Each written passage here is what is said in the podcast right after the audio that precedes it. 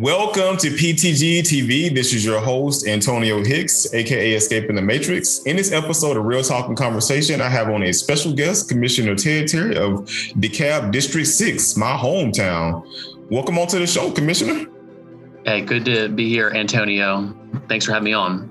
No problem, man. Thanks for accepting uh, the invite. So, tell us a little bit about who you are, Ted, and and what what got you into politics? Like, why the hell you want to take up that mantle and and get involved with all this headache?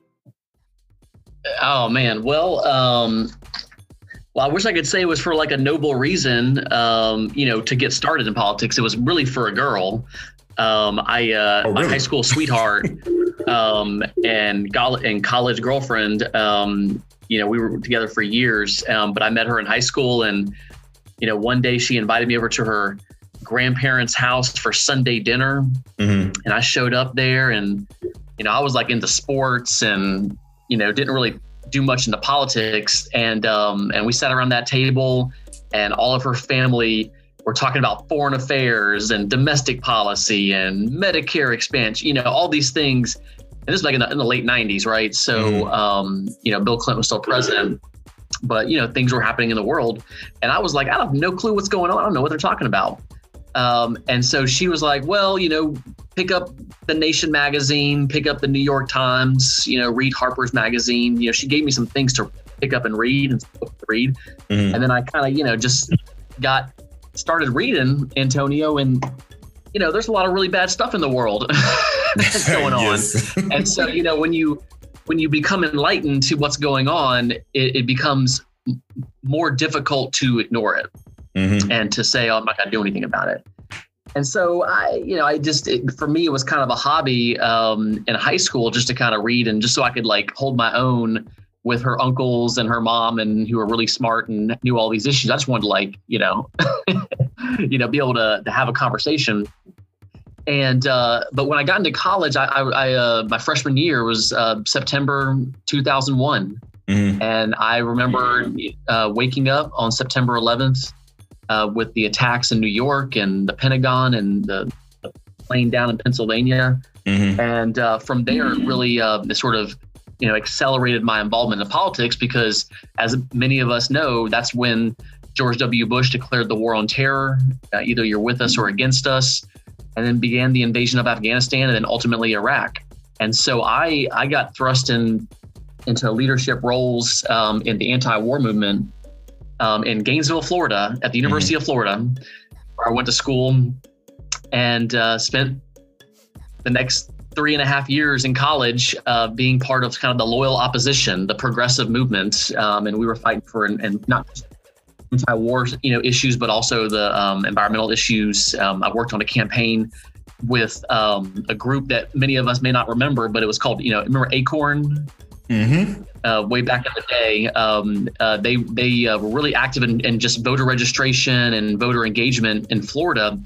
And uh, actually, that year, that's that 20, 2002, uh, there was a referendum in Florida to raise the minimum wage by one dollar an hour. you know, and we and we were like, man, this is amazing. We're gonna you know get seven twenty five an hour. Um, At least y'all got that. Um, you know, I was. Uh, and yeah, we got it. We won that. We won that referendum. Um, so that was like my first like actual kind of campaign I worked on. Uh-huh. Um, and we had a rally at the University of Florida campus, and so I just saw kind of saw that that you know what it means to be an organizer, what it means to to be involved in politics, and I just loved it because it, you know it, for me it translated into actual real change, and it was a something that you know it was taking what I knew with the problem, mm-hmm. and that I was going to be a part of that solution. And um, yeah, and then I moved to DeKalb County in the summer of 2005, and you know, just I was gonna say, what what uh, the hell brought you to Georgia? Campaigns ever since. Well, I what brought me to Georgia was um, just getting out of college and being like, where the jobs at? and Atlanta, Metro Atlanta, is where the jobs are at. So it was either that or uh, I think I was gonna. I, I was looking at like Raleigh, Durham, uh-huh. North Carolina, and it just turned out that the um, kind of the Emory, uh, DeKalb area was sort of the best fit and where I was able to to get a job. Um, but you know, the, the funny thing, thing is, is that soon after I moved here, and and my degree's in nutrition, by the way, so I was doing nutrition work.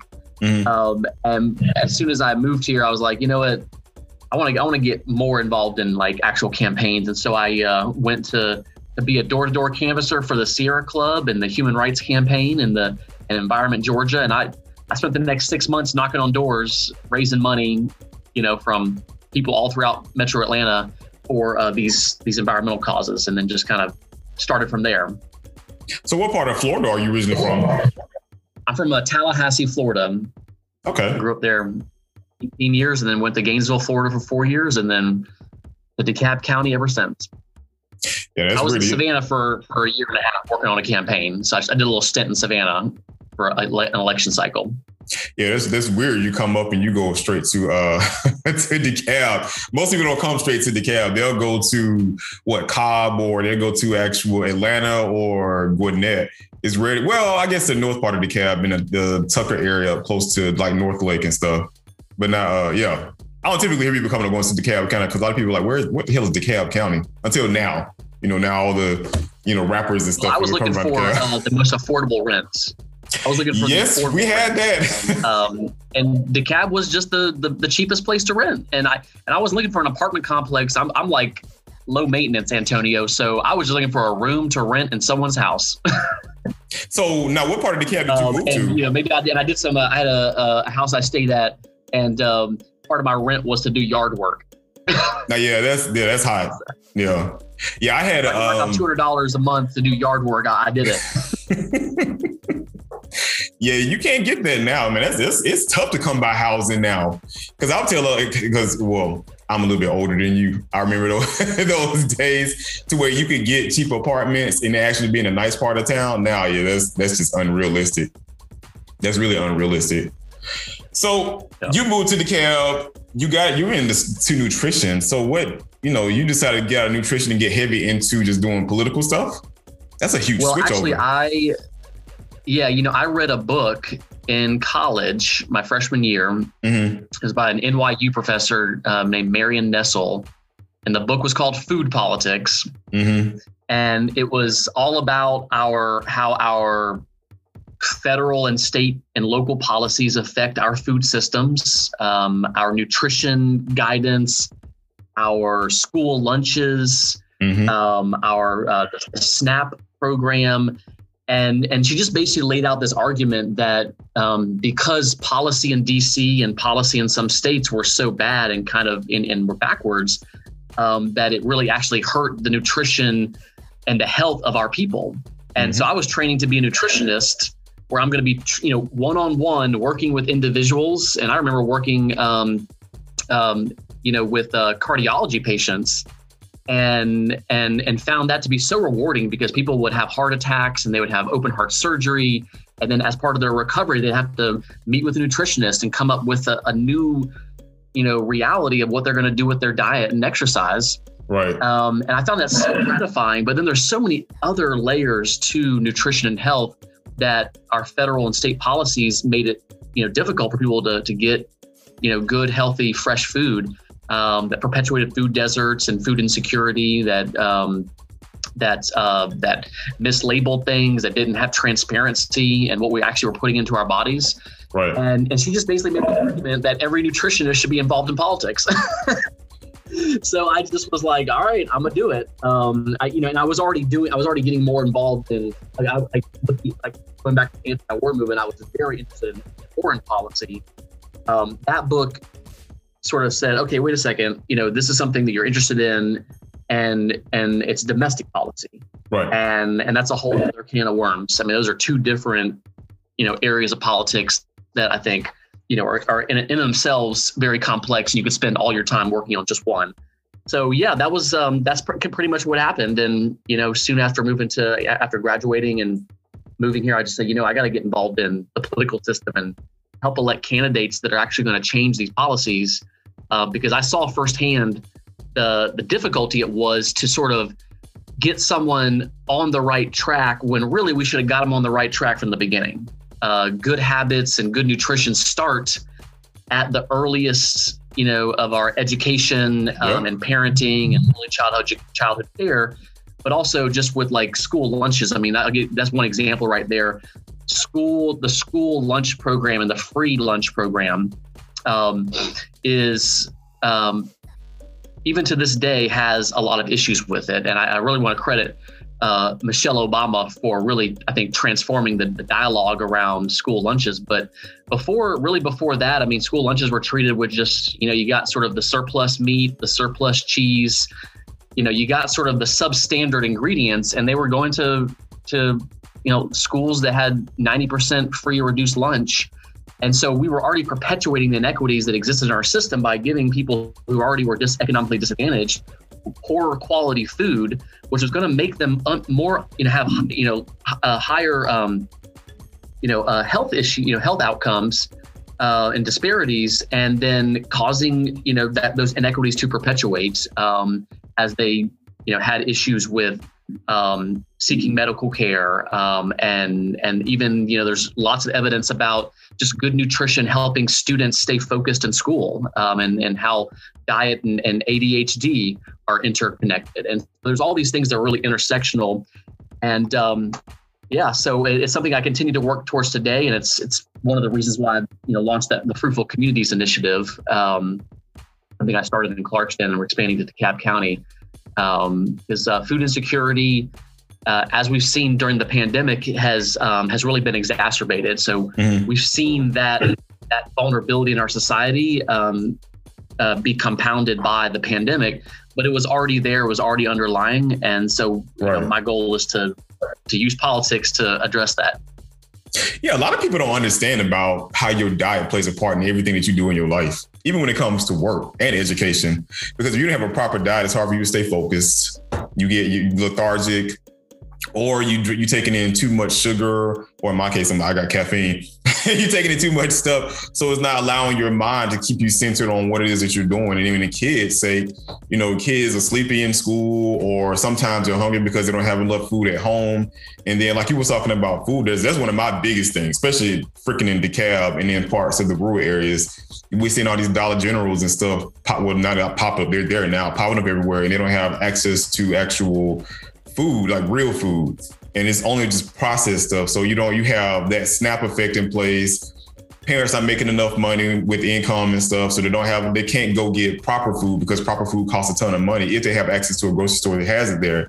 And then the only place they have accessible to them are the Dollar Generals, and a lot of food at the Dollar Generals, but not a lot of pretty much all of them are processed food, which has a lot of the unnatural stuff that's that's in there. So yeah, I'm, I'm glad. Yeah, I'm glad you said that because that's one of my the biggest pet peeves I have. Because coming from the country, I mean, you come from Florida, so it's like me growing up. I was surrounded by fresh food. It was stuff everywhere on the side of the road. Like eh, homeless people, when I was growing up, you could never go hungry. Now you might not have a house to lay your head in, but there was food everywhere because it was growing naturally in nature.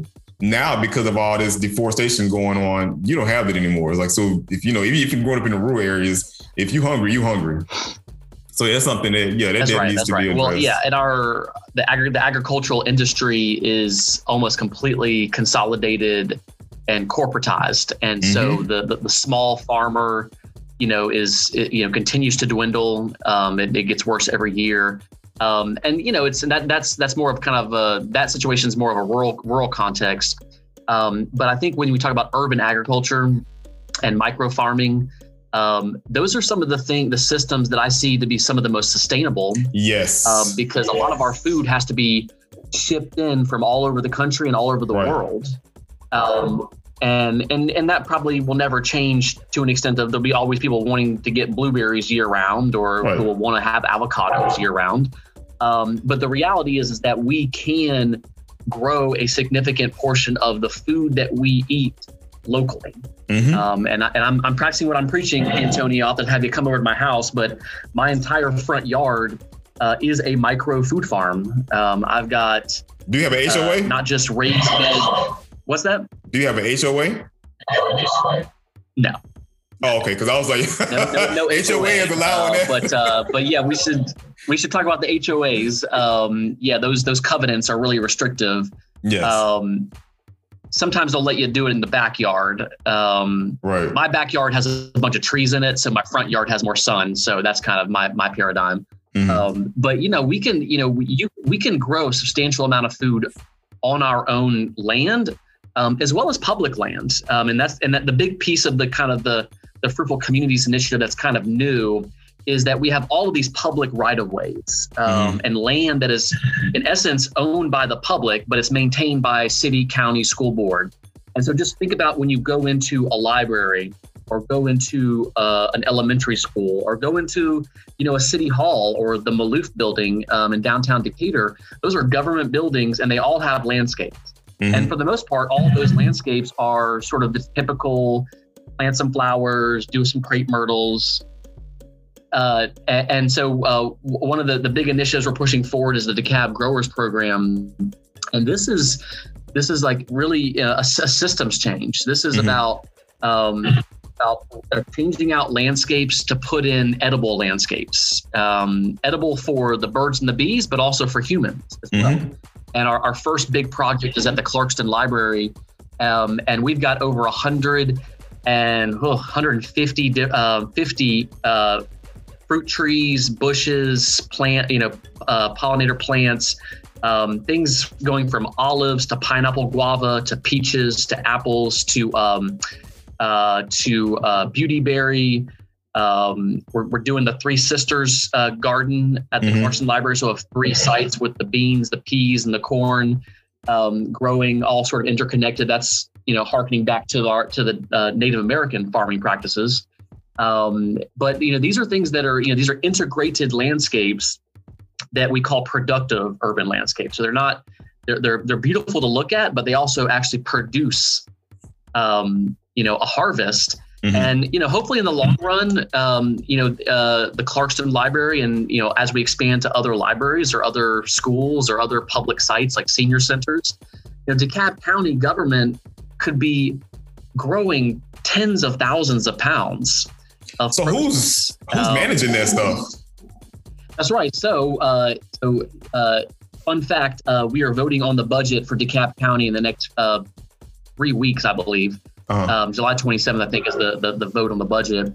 And so I put forward an amendment to the budget uh, to fund the DeKalb Growers Program. Okay. Uh, it's about $150,000. Um, and that would um, embed um, uh, between six and 10, depending on kind of the recruitment, six and 10 uh, DeKalb County employees, uh, and we would be hiring some new ones as well. So this is a jobs program. Um, go through a certification growers program, um, and they would be the the you know the stewards of this land and of these landscapes. Um, they would get training. We're working with WorkSource DeKalb and also Georgia Piedmont Tech to mm-hmm. create an apprenticeship program because we want to create that, that job pipeline because as we expand to more landscapes, we're going to need more growers. Right. Um, and then the growers are also being trained in community engagement. And so the goal here is not just, you know, just, they're just going to do their job uh, and take care of the these landscapes, um, but they're going to invite the community to come in and be a part of it and to learn. And so, and you know, the libraries really, I think, are the best first little pilot step because libraries are, are, places for communities to gather. Um, they're places for people to learn. Mm-hmm. And so inside the library, you can learn. And then now on the outside, the growers can also, you know, teach um, young people, families, the larger community about how to do this in their own property um, or even in their own, um, you know, in their own communities. Yeah, I know um, Katie Kissel. She's a candidate running up in um, city council up in Atlanta, they have something like that up in her area. They had a, um, a plot of land that was just abandoned for so long that they got with the state and the county to allow them to get on there and use it as an actual community farm. And that's yeah. I mean, I'm glad you said it because I would like to see a lot of that go on in. Well, actually, not even just DeKalb, across the state. Period. To where we have community farms, and then, like I said, it's, it's free food available. It's not nothing you have to pay for. It's just you have fresh food that's available for you to you know take part in, and it shows you know you have accountability that you care about your own area.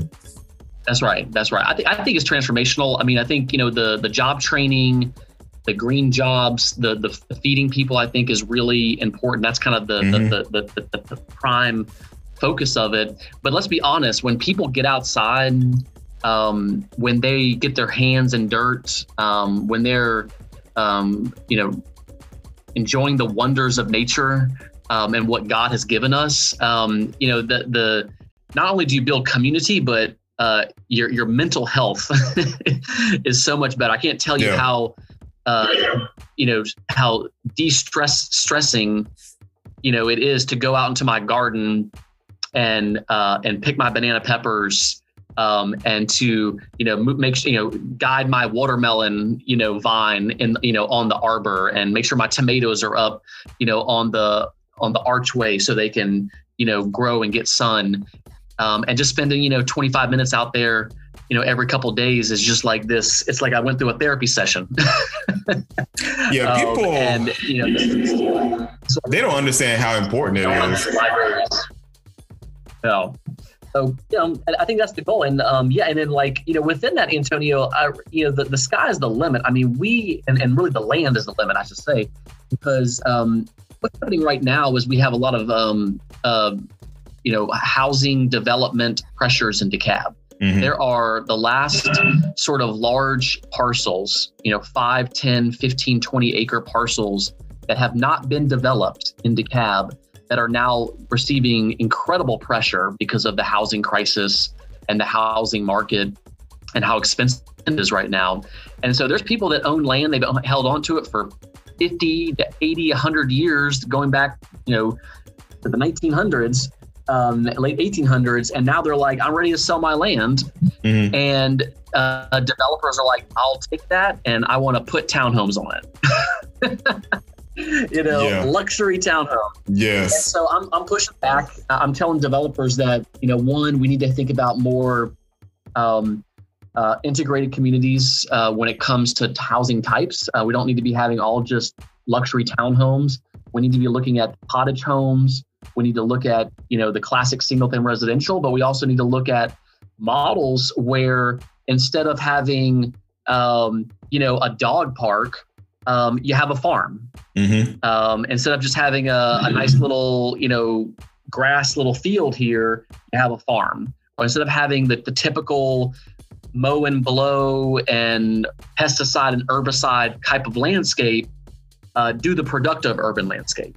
And then hire a landscape firm or a grower that's going to manage that and actually, you know, be able to harvest food for the whole community. Mm-hmm. And my, my favorite project that's been presented uh, to DeKalb so far is the Pendergrass Farm project. It was an area that would, under normal zoning circumstances, be completely clear cut. But because the developer and with the DeKalb County Conservation Ordinance, um, they were able to work out a, a, a one and a half acre uh, plot of land that would be an actual working farm. Mm-hmm. And then there would be a, a, a farmer caretaker that would live on site um, and would basically be the farm manager. And then the community, the surrounding community, not just the new people moving in, but also the surrounding neighborhoods, would have public access to this uh, community amenity and would be able to, to sign up to volunteer and work on the farm. Um, and then as a result, would be able to benefit from the harvest as well. And so we see that, and that's a that's a new development. Mm-hmm. And then uh, just down the uh, on Memorial Drive, uh, there's an apartment complex um, that instead of doing like the raised bed boxes and every resident in an apartment complex will get their little raised bed antonio uh, it's just a it's just an integrated farm. And it's the same exact system. It's basically an amenity. Mm-hmm. so the, the the residents at this apartment complex can sign up to volunteer to do a farm day. They can clean out the chicken coop. They can you know pick the weeds from the squash patch. Um, but then the, the the farm manager is going to make sure everyone knows what they're doing going to teach them something. Um, and then um, as a result, each you know season there's baskets and baskets of, of food that are shared with the community. Now so thought about integrated. I mean, we don't have to change. We don't come up with land. We, the land is already there. Right. It's about integrating it, it into the landscape. Now that brings up a good idea as far as like dealing with some of the homelessness that's going on in DeKalb County because I mean, there's other areas, but DeKalb is your place. So having tiny houses, like having the land cleared out, and then you have farms, and then have tiny houses on the land for the homeless people, and give them a job opportunity to where if they're housed there, they have responsibility to work there and take care of the farm, and then you have the uh, the guy that actually manages everything, him or her, that makes sure they're doing things in order and they're teaching them new skill sets. Hmm. That's right. That's right. So that is yeah, and so that model is, is actually been done in other communities. Um, and I actually I've got a policy, uh, a group of summer policy fellows that are working on um, some really good um, policy kind of memos. I'd love to I'd love to share them with you. But um, but yeah, I mean, the, the, so that that would be an example of like a transitional housing community. Mm-hmm. Um, and so what we've seen work in like Portland, what we've seen work in I think down in Tampa. Is, Texas has one similar too. Very much a is to stabilize you know, and transition. And then, yes, the goal is, you know, they wouldn't live in the tiny house forever, right. but it is a transitional community. Mm-hmm. And then mm-hmm. you're exactly right. I mean, the goal of a transitional community is to get people busy, them to do things, mm-hmm. um, and to, you know, and to pay them to do it as well. There's there's a there's a kind of a you know a, um, a goal there of a, a financial self you know sufficiency. And um, yeah, it's um, I think um, but those those programs work really well. Um, I, will give you one example of one that isn't exactly like we're talking about, but DeKalb does have a transitional and opioid uh, residential, you know, transitional housing program where people who are under who are undergoing uh, or getting out of uh, you know drug detox and and going through the rehab process that they have a 12 month window to really transition back into you know sobriety and to you know and to society mm-hmm. um, and it's been tremendously successful in DeKalb. We just need to expand it. You know, we just need more beds. We need more of those types of facilities because, as you say, as you say, we see it in our community. We know for a fact that we literally have hundreds and hundreds of what we call the 1013 calls every month mm-hmm. that come into the cab 911 and um, and there's a significant portion that are related to homeless and homeless and mental health homeless and drug abuse yeah. And so we know that the, we know the, the, the people are out there that need the support, and we know the program works. But right now, the crisis center in DeKalb is only capped at 37, and then the opioid residential program um, has you know a ceiling depending on kind of you know when folks come in and how long they stay. Um, but we want to expand it. Um, we are continuing the current program under the American Rescue Plan. Mm-hmm. So uh, we are you know planning to vote on that in the next few weeks, and that's going to be another 12 months of, of that um, mobile telehealth uh, mental health services as well as the transitional residential program. So you're exactly right. I think that that model fits with mental health issues, with homelessness, and with drug addiction. Um, and and all those these those those categories are kind of intersectional. You sort of have you know these moments where it's not just this one thing; it's kind of a combination of things. And, right. and this is probably why you know mental health uh, policymaking is so complicated because it's a very nuanced you know thing we're dealing with human beings who are you know unique and have mm-hmm. their own issues and but but the, the good news is these things these programs have been proven to work i'm a big believer in evidence-based policymaking so if we see something that works and we see that there's a demand like we have a you know not enough um, supply um, and we you know to meet the demand um, then we gotta we gotta create that additional supply now, have y'all thought about partnering up with like the city of Stonecrest? Because Stonecrest has a ton of land that they're not even utilizing. It's just sitting there. And I know the plan is for them to eventually start growing out, but I mean, that hadn't happened yet. So, I mean, they could utilize some of that space for farming too, for community farming. And it might entice other businesses to come out to Stonecrest and build. That's right. Yeah. I mean, I think the, the biggest, uh, you know, barrier to uh, people doing this kind of work is all in the code. It's all in the ordinances. It's all in the zoning uh, code. And so the things that we did in Clarkston, the things that we're working on DeKalb, um, you know, anyone, it's not a state secret. You know, mm-hmm. these are all public documents. They're all on Municode. And so anything that DeKalb is doing on you know cottage you know development and tiny homes or you know urban agriculture i mean anyone who wants it i'll just i'll just get i'll just it's all packaged up and you can have it and it's just a matter of stonecrest city council for instance in this case deciding that yep we do want to have more micro farming and so here's the the actual law of how you do that how many chickens you can have per acre mm. can you have beehives you know can you sell your eggs you know some folks don't know that you are allowed to sell your own eggs, but you got to go through the um, this little certification process with uh, the Georgia Department of Agriculture um, to prove that you know you know how to make sure an egg is good. Right. So once you kind of get certified, you can sell your eggs, right? But if a city code says you can't sell your eggs, well, it doesn't matter what the state code says. So we got to have that alignment between county and city. And so I mean, the good news for Stonecrest is they they're a city, so they literally can pass whatever law they want on land use. Right. Um, that is their right, and DeKalb County can't tell them what to do it. So that's you know that's this that's local control at its best.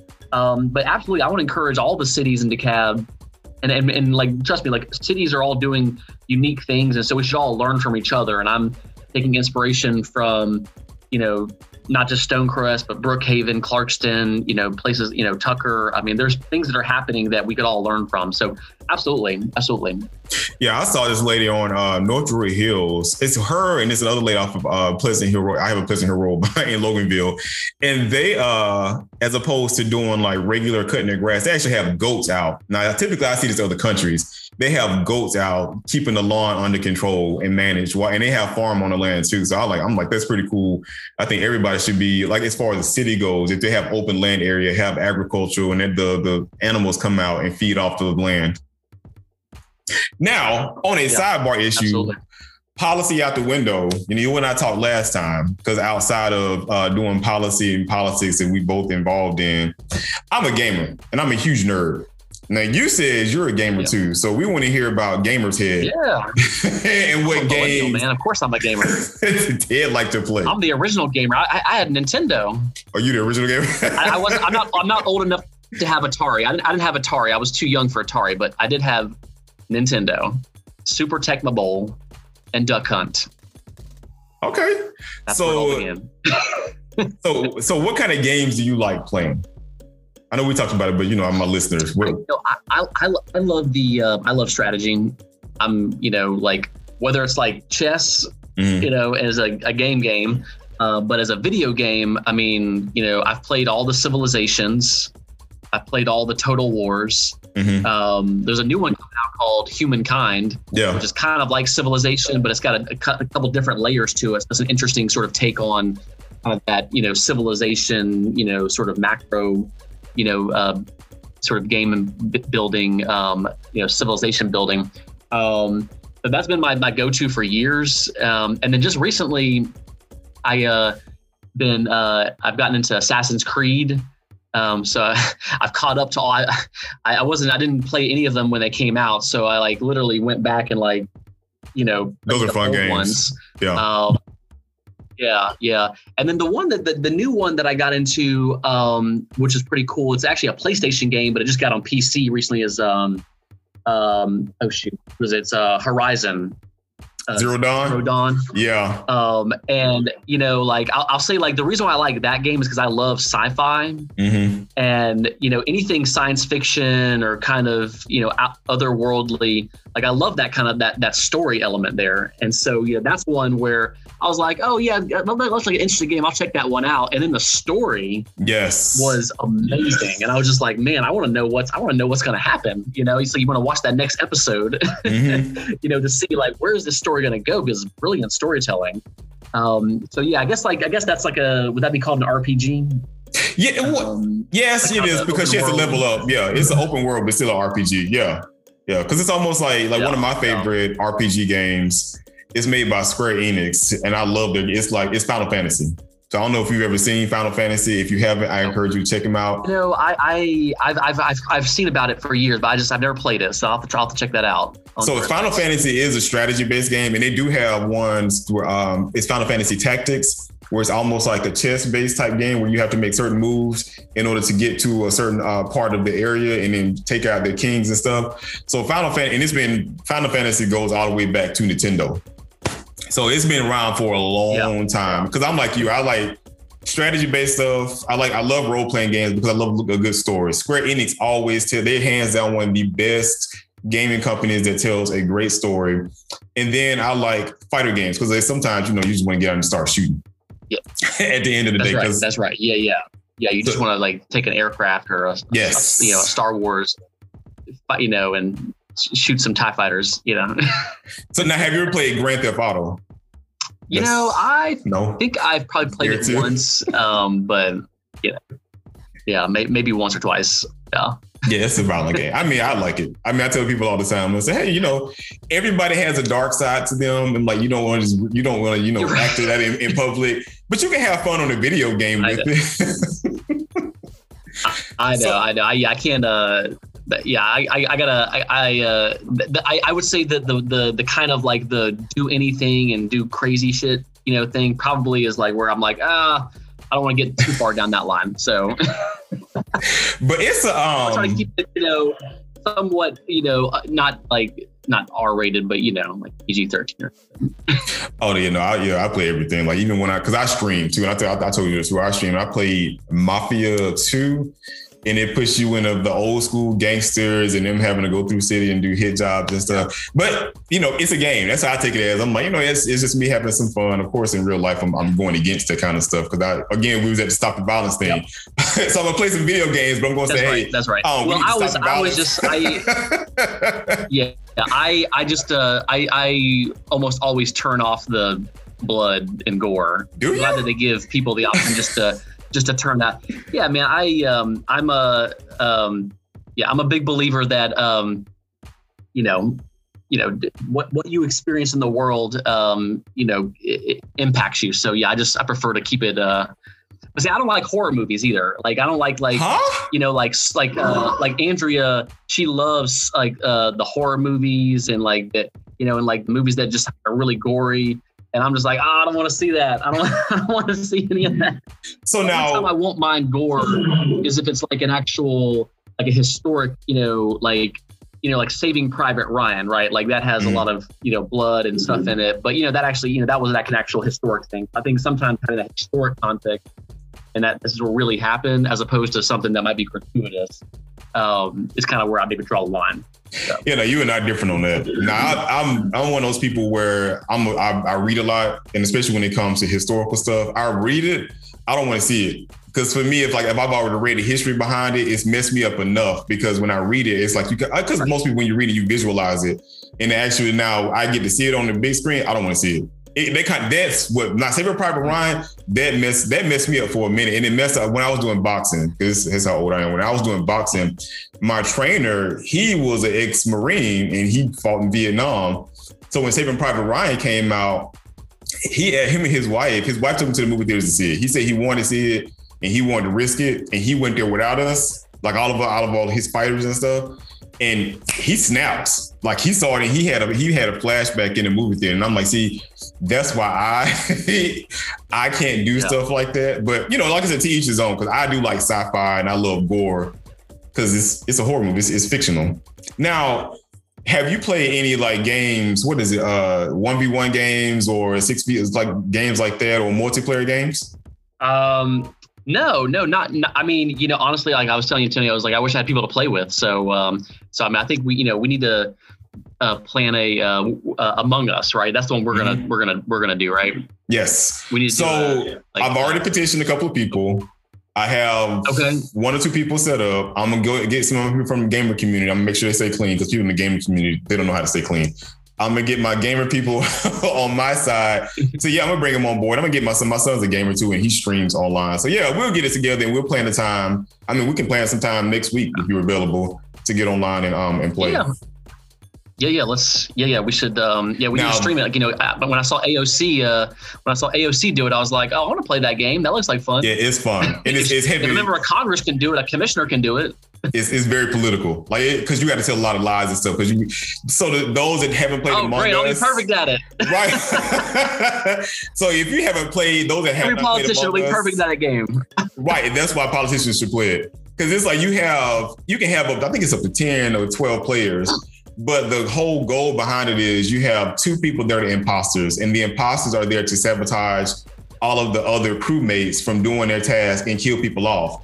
Now, once somebody finds a body, they have to, you know, let everybody know that they found a body on the crew, and people have to identify, trying to find out who the actual person and the imposters are that's killing people. And yeah, that's when you got to go into yeah. the whole line and tell them about which task and stuff you're doing. So yeah, it's a fun game. It's, it's very political. It, yeah. It's very political. But yeah, we can. Yeah, put something it's like together. it's like almost like Clue, but it's like a real time yes. Clue. Right. Uh, yeah, it's fun though. It's it's, it's I had a lot of time, everybody. a lot of fun playing it. But yeah, we can. Um, yeah, we'll set up a time. Yeah, yeah. Next week to do it. All right, well, let's do that. And uh, one, one more, one more thing before we go. Um, I do want to say that um, we are actively pursuing the development of and the the opportunity for there to be more esports in DeKalb. Mm-hmm. okay. um, as well as potentially, hopefully, identifying the the capacity to build an esports arena or multiple ones, mm-hmm. um, and and really um, supporting that creative class that design, code, develop. I mean, there's a whole industry and the whole you know economy around just game development. Yes. Right. And so we know mm-hmm. DeKalb is like film and movie and TV, you know, like central right now. Um, but that's that's the other little component to the sort of the entertainment. It's the movie, it's TV, it's game development, and then all the, the, the components of the creative class that fit into that. And so that's something that I think DeKalb should really lead on. I mean, we mm-hmm. already are embracing films um, and the filming and that kind of production, but we should add on the, all the other components that make it where people who are the creative class in our society you know have everything they need to to one you know to do their job and do it well uh, but also to be integrated into the community so that where we're um, working with our schools um, and creating job pipelines we're creating economic development around esports conferences um, mm-hmm. and gaming conferences like that and so that's something that you know I'm really excited about because I think it's the future. Um, mm-hmm. Esports is one of the fastest growing sports, if you will, um, you know, in the world, um, and it's you know people you know love it. So we so we need to create that additional component here in DeKalb, and um, I just see it as a, an opportunity for us to one create more jobs and economic opportunity and economic mobility um, for for for for some that don't get that opportunity. Um, and it, I think it's in a lot of ways, esports and gaming could be kind of a, an equalizer um, amongst the classes. And so I, am hoping that's an opportunity that we can really push forward. So. Um, you know, when you establish like playing games, like I said. So, when you establish that committee, I like to sit on that committee because I can. That's a part of people I work with already, so I would love to sit on the committee and help out with that. So one thing I ask awesome. of all of my people that come on, Ted, tell us a little bit uh, about what you're doing right now, because we got to wrap it up. what we do, what you're doing right now, and leave a, a, word of encouragement. Because one thing I always say is that you know we're surrounded by so much chaos, especially when you're on social media. All you see is just all the negative side. Nobody's handing out any flowers. So if you can, so you can get back to what you're doing, leave a word of encouragement for all the listeners. Yeah. Um, well, um, I'm, I'm doing so much right now, but one thing I will, will say that I'm really excited about is um, that working with um, CEO Thurmond and the DeKalb Community Service Board, um, the DeKalb Police Department is expanding our mobile crisis unit, mm-hmm. uh, a mobile crisis nursing program. It's a co-responder model. Um, uh, we're, we're, we're, we're, we're tripling it, uh, going from one to four to cover every precinct and um, this is incredibly important because um, mental health um, and crime are related. Um, and and a lot of times, if we get folks um, the treatment they need, the support they need, um, and we respond in a way that is compassionate and that is about um, recognizing the humanity of individuals who might be having a crisis, um, we can reduce you know police involved incidents, um, but also see that they are you know not on the streets, not committing crimes, and are you know uh, are are stabilized to be you know productive members of society.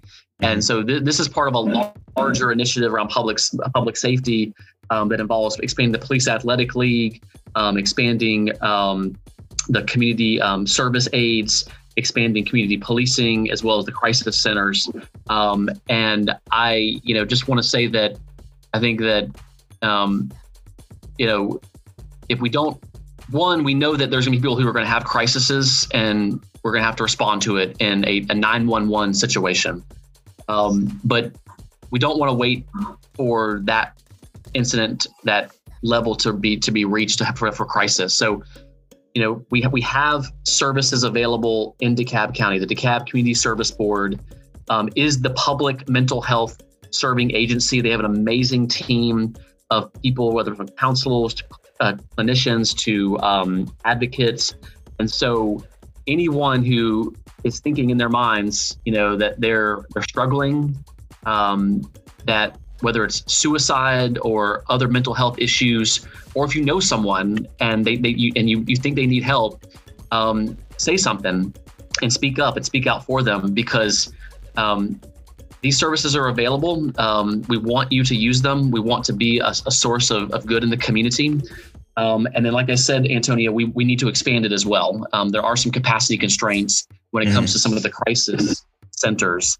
Um, but you know, we've got 750,000 people in DeKalb, and statistics will tell you that you know we've got tens of thousands of people who who who um, who aren't getting the mental health uh, services they need, um, and it's available, and all they have to do is ask. And so, I want to encourage everyone um, to to be if you're in DeKalb County, the DeKalb Community Service Board. They have a website. Um, they have those services available, and of course, anyone can always reach out to me for more information. Uh, my website's just commissionertedterry.com, and um, we're here here to work work for y'all and to serve the community. Well, I want to thank you again for appearing on the show, Ted. And um, I do look forward to playing the game with you and having fun and uh, yeah, pretty much yeah. beating you in the game. That's right. Uh, I look forward to double crossing you, Antonio. yeah, I'm very competitive, man. Don't don't get me wrong. I'm I'm very. Com- that's the other reason why I love politics is I love a good fight. So uh, I'm I'm gonna look forward to that. All right, man. So you have a Don't go rest- easy on me. oh no, I no, I won't. so you have a good rest of your day. Again, I'm Antonio Hicks, uh, aka Escaping the Matrix. That's my gamer tag. You can find me on ptgtv.online, and you can check out this uh, the show when I post that on my, my YouTube channel. So I welcome you all to follow me on uh, my, my website. You got all of my stuff there. Thank you, Ted, for appearing on the show. Thank you all for tuning in. Love you guys. Happy podcasting.